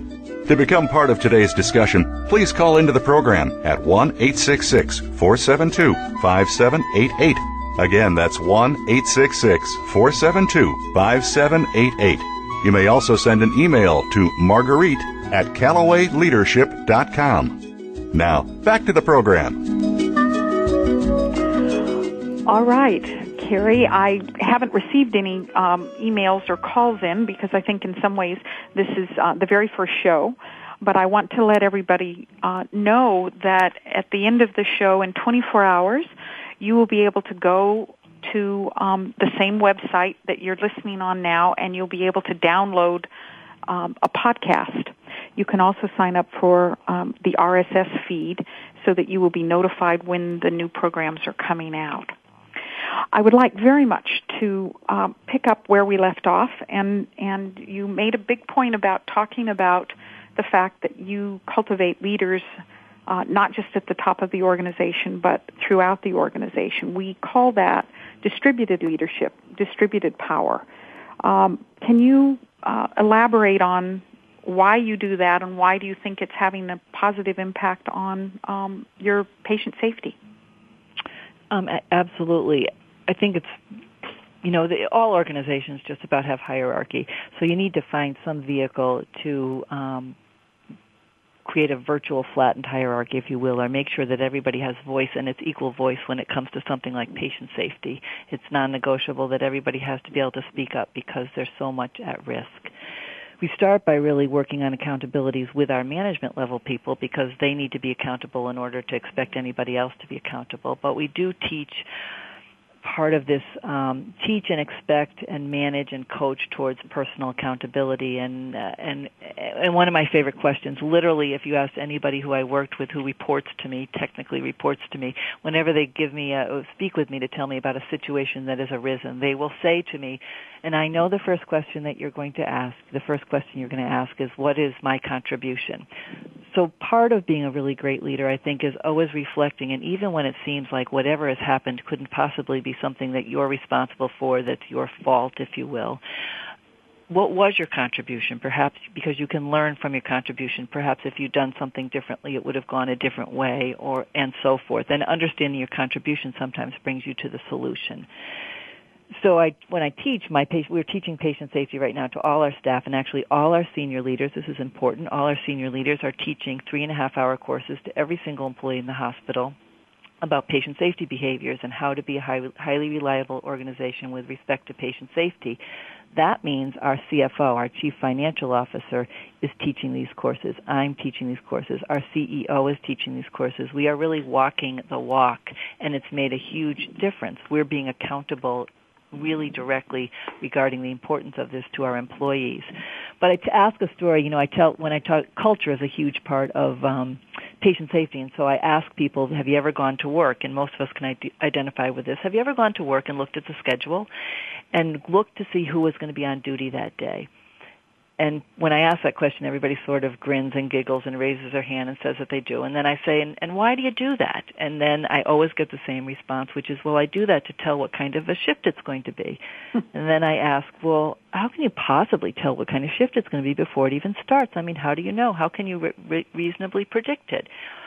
And then they answer, and they always say the same thing. Well, it depends on who's on. If I look at the schedule, and it's a great team, and I know people are going to really be there to help me when I'm in a bind and keep me safe and keep our patients safe, and they're fun to work with, and they're fair, and they're not irritable, and they care about patients, and they care about their teamwork, it's going to be a great night no matter how busy we get. But if I see one or two names of people who are moody or irritable, who are out for themselves, and they don't really give a darn about the rest of the team, I know that even if it's a slow night, it's going to be a tough night. And that speaks to culture. But then the last question I ask is, okay, you can't change all those people that when you look on the schedule that you think they're grumpy and tough to work with, but you can change yourself. So the question I need you to self-reflect on is when you look at that, when other people look at the schedule and they see your name and they see that the shift is that you're on that shift, what kind of night do they think they're going to have? And if for one second you think that perhaps you're tough to get along with or people maybe don't want to work with you because of those reasons, or they look at the schedule and it's going to be a tough night because you're there, the only person who can change that is you. So one of the big fundamental things for me comes down to personal contribution. I think that's how you flatten an organization. I think that's how you create leaders. You're leaders because you manage yourself well. And if you can create that throughout all the different levels of an organization, you will create something pretty incredible. People who are willing to speak up. Well, what you actually have done is as I'm listening to this, you've increased personal contribution. You focus on the positive aspect of it. There's such a tendency when problems go wrong is to find somebody to blame. And that we see it around the globe. We see it on any crisis. We'll blame our spouses. We bring it into our personal life. And yet you and I both know that what we're learning to get the most out of people is that blaming doesn't accomplish anything. It triggers fear. How have you grappled with the notion of taking fear? You really are taking fear out of you at the core. You're taking fear out of your organization and allowing people to speak their truth, make their contributions, and feel safe. So patient safety is directly reflected in a safe working environment, I would assume. Well, we're working on it. It's something we've been very intentional about, and about 2 or 3 years ago we implemented something that people could Google if they wanted to look at. It's called Just Culture, and Just Culture does just what you talk about. It's not a no-blame environment. In healthcare, we went from blame, and literally, if you made a mistake, you were guaranteed to be punished, if you will. We didn't look too deeply to find out whether or not we'd sort of environmentally set you up to make the mistake. You just got punished. We realized that didn't work, and it created a lot of fear. And then healthcare moved all the other way. The pendulum swung to no blame. And then what happened was nobody was accountable. Bad things happened. And if there was truly the fact of the matter is there are some folks who sometimes don't do what they're supposed to do, have competency issues and those sorts of things. And if you don't deal with those issues, then you have a problem on your hands. So the pendulum then swung back to the middle, which is now called Just Culture, where you evaluate anything that happens and you look at what were the circumstances that caused this to happen, and you address those circumstances, and you make it harder to do the wrong the wrong thing. Fact of the matter is many employees, when they make mistakes, are responding to production pressure, just trying to get things done more quickly, trying to get more done. They're trying to work harder, and sometimes they cut corners that shouldn't be cut. So I, as a leader, have a responsibility to help them connect the dots and see how that's not safe, just like it might not be safe to drive 70 miles down the highway, but I bet lots of us still do it. We realize it's unsafe after we have the car crash.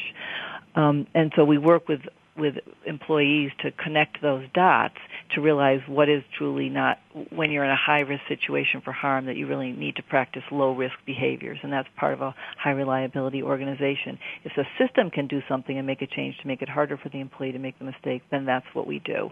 If it's a behavior issue, then we talk about the behavioral changes that need to occur, and that's what we do. If there is an issue that requires disciplinary action, there's repeated or willful neglect of policies and procedures that are really designed to keep somebody safe, and the person knows about them and everybody else seems to manage to follow them, then we do create that accountability and work that through. But it is, the operative word is just.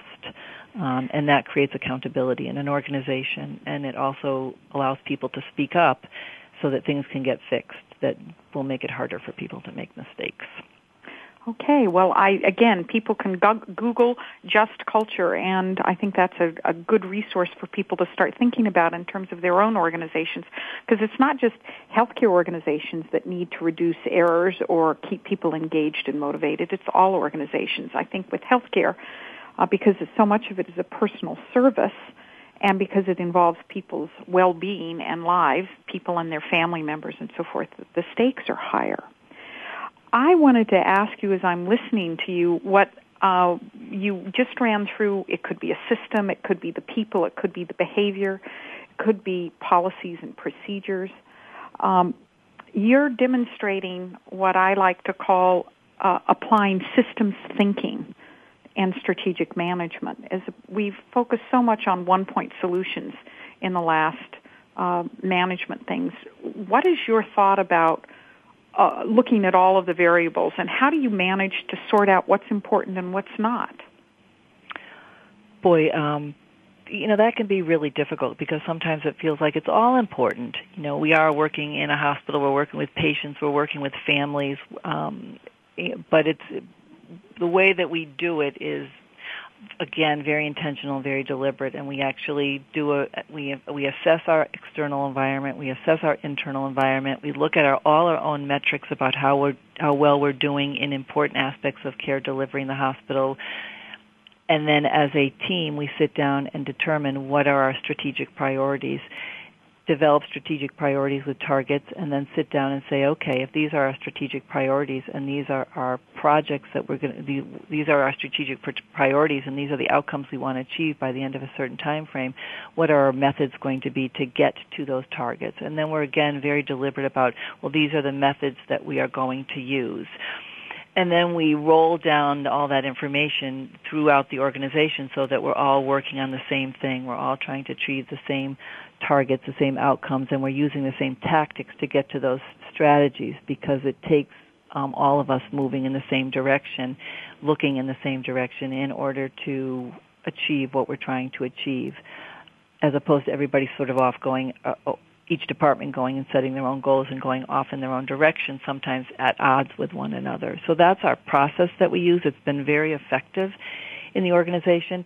That doesn't mean that sometimes 2 months in, 3 months in, you have to make an adjustment because something new occurs in this environment that requires us to respond in a rapid way, and we need to make some adjustments. So it seems like there are things that get added.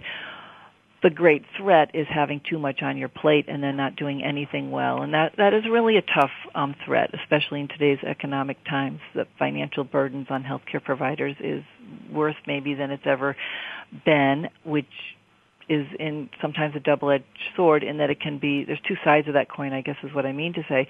It can be really tough and really threatening. On the other hand, it will promote creativity and innovation to do the right thing, hopefully like we've never seen before.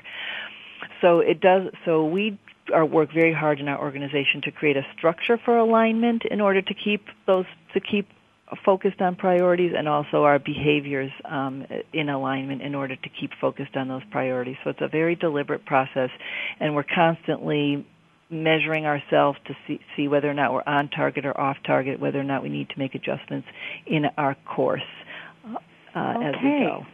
Well, you just have done an excellent description of what is needed to have alignment in an organization. It starts from looking comprehensively, developing priorities, saying we're going not to do some things while we focus on those, and then making sure that throughout the organization, everyone knows that. That's when you actually get to a higher performing organization. So that's an excellent description. It's hard work, as you well know. It's time now to take a short break.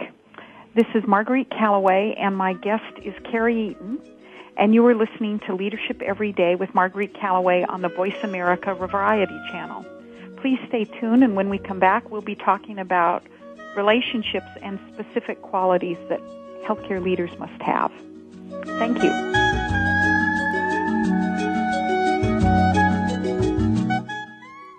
Talk, talk, talk. That's all we do is talk. Yeah! If you'd like to talk, call us toll-free right now at 1-866-472-5787. 1-866-472-5787. That's it. That's it. VoiceAmerica.com. Marguerite Calloway has been quoted as saying, "In spite of very real challenges, effective leaders are able to create order out of chaos, garner new resources, set organizational priorities, implement needed changes, and create an empowered workforce. They are not just lucky, they have mastered the real work of leadership." Are you a leader who goes to bed at night and wish you could do better in certain situations? Do you sometimes wonder why things don't always go as planned? Do you want to see members of your team become better leaders? Do you look at your own boss and say, "I could do better if only I had a chance"? At the Callaway Leadership Institute, we are committed to helping you become a more effective leader. We offer a variety of practical, hands-on leadership development activities, face-to-face workshops, and comprehensive in-house leadership development programs, as well as ongoing seminars offered both in person and online. For more information about the Callaway Leadership Institute, visit CallawayLeadership.com. These days, everyone is looking for information on staying young, healthy, and fit. The Voice America Health and Wellness Network is here to help you on your quest to better health and a better you. We talk about everything from diet, fitness, and aging to substance abuse, personal growth, mental health, and much more. Learn from our experts who cover health and wellness from traditional and holistic perspectives. Tune in to the Voice America Health and Wellness Network. Healthy living starts here. Frankly Speaking About Cancer is a program designed to empower survivors and their caregivers to deal with the social and emotional challenges of cancer. Drawing on resources from wellness communities throughout America and abroad, the show will invite physicians, researchers, nurses, social workers, patients, and caregivers to share their advice on how to live a better life with cancer. Join host Kim Tibaldo, President and CEO of the Wellness Community, Tuesday afternoons at 1 p.m. Pacific Time and 4 p.m. Eastern Time on the Voice America Health and Wellness Network. The Internet's number one talk station. Number one talk station. VoiceAmerica.com.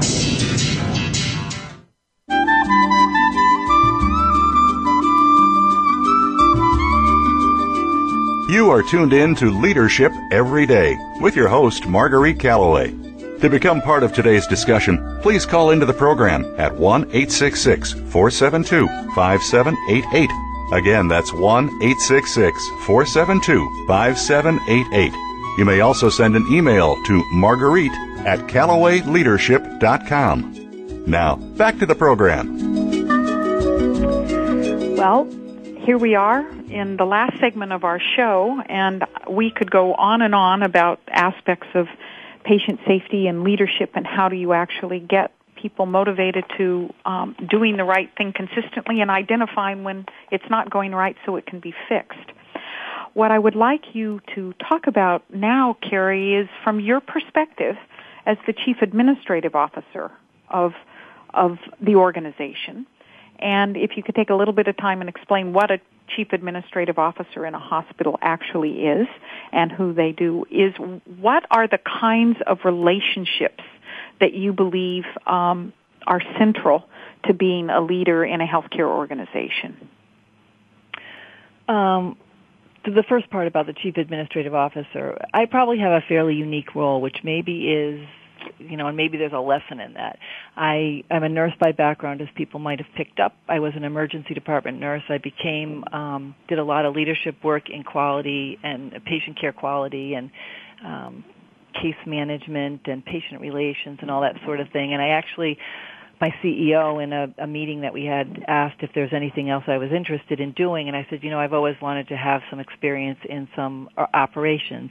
And because I said that, I asked, she assigned pharmacy and laboratory to me as for operational senior leadership management, and I really liked that. And the message there is that I had a leader who listened to something that I wanted to do and wanted to try, places that I'd like to see if I could again make a difference. And it's that kind of listening, having a voice in your own destiny and having leaders who listen to you and help craft a future that is mutually beneficial to the leader and to the organization, that I think helps to make an organization excel, and not to put people in little boxes that are, you know, pre-described in some book somewhere. Is to design something that works for your own organization based on some sound leadership fundamentals. Over time, that kind of evolved. We had some success in those areas, and so now I sort of have operational experience for a number of ancillary support departments and the emergency department. I love the emergency department, so I've been honored and allowed to be the administrative leader for the emergency department and conduct a turnaround in that department over the past year, which has been one of the most fun things I've ever gotten to do. So that's what a chief administrative officer does. I'm one of the senior leaders, one of a team, and I'm a voice on a team that makes decisions about how to operate this hospital in a way that works for patients and families. We're very collaborative, and that's an important part of a successful leadership team, I think. Do you think that your background as a healthcare provider, as a nurse, enriches your capacity to lead, and in what ways do you think that does? And also, what did you have to overcome as a clinician and that particular clinical training as you moved into leadership roles? Well, I love that we're seeing more and more doctors and nurses around the senior leadership table and having that sort of a role in crafting the destiny of an organization, if you will. I think it's been a wonderful addition, because you really have people who truly understand what it's like to be at the bedside and truly understand the what is faced by patients and families when they come into an organization, understand the operations, understand the complexity of delivering health care in a hospital is unparalleled. And I even think that it was Peter Drucker said that it was healthcare was the most complex organization he'd ever been in. It is very complex. You have physicians who are independent practitioners. You have patients and families who bring their own thing, and then you have your hospital employees. You mix all those together, and the recipe, you know, the cake never comes out the same way twice. And so that's maybe a little bit different than some other organizations. To overcome, I was a nurse. I wasn't a financial expert. I wasn't an operations expert. I was a bedside nurse. So I had to do an awful lot of work in making sure I understood how hospitals are paid, how the economics works. It doesn't really matter how good you are if you can't make sure that you are compensated in a way that is fair and just, and that allows you to invest in your organization and make sure that you are doing the right things for patients to come and for the patients who will be coming, you will be serving for the next, you know, several decades. So had to definitely get some skills in finance, in risk management, understanding the law and that affects hospitals. The regulation for healthcare is pretty complex and pretty incredible. And although well-intentioned, sometimes incredibly hand-tying, and actually sometimes creates risks in and of itself to doing the right thing. So there was a lot to be learned about how to understanding all those complexities in healthcare, but the information's out there and for the taking. And one of the best things about healthcare is just a learning lab, and you get to learn so much all the time, which again is to me one of the most important aspects of being a good leader, is that curiosity and the learning that goes along with it. Well, I have to say, as we come to the end of our time together, that you in the telling of your story, I take away several things. First of all, I take away the notion that a leader begins first with a set of deep understandings of what their personal values are, often demonstrated early on in life, and that they are cultivating that. An effective 21st century leader seeks out new challenges, is not comfortable with where they are today, not only within themselves, but where their organization is. You speak to the need of being part of an overall team. You speak to the need of moving out of your comfort zone of your technical expertise as a nurse, which brings you an important and very valuable insight, but and an approach, knowing that we're here to care for people, but that you have to look at the financial side, the regulatory side, the technical side, the resource side that's there, and that is pretty much of a lifelong journey. I also hear that at the end of the day, if you're going to get it right, you really must focus on cultivating a culture that of personal contribution, a culture of shared accountability as well as personal accountability, and that behaviors and behavior changes are every bit as important as any of the technical regulations that are there. So I want to thank you for taking time with us today. For anyone who is listening to this program now, it will be available in about 1 hour down, or 1 day available for a podcast. Next week, we are going to take on another topic. I will be traveling to South Africa, where I teach leadership and management for about 6 weeks, traveling around the country, and we're going to be talking about leadership in South Africa after the crowds of the World Cup have departed. And in October, when I come back into the United States, we're going to pick up healthcare and leadership for an entire quarter to delve into many of the topics that Carrie has had. So, Carrie, thank you so much. It's been a pleasure talking to you today.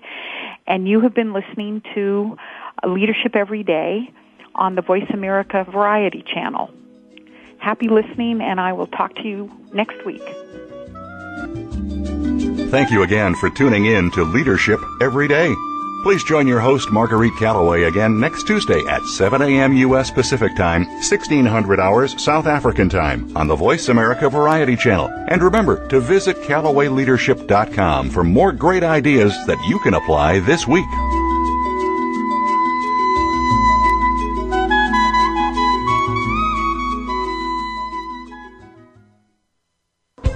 Thanks again for listening to the preceding program, brought to you on the Voice America Variety Channel. For more information about our network and to check out additional show hosts and topics of interest, please visit voiceamericavariety.com. The Voice America Talk Radio Network is the worldwide leader in live Internet talk radio. Visit voiceamerica.com. The views and ideas expressed on the preceding program are strictly those of the hosts or guests and do not necessarily reflect the views and ideas held by Voice America Talk Radio Network, its staff, and management.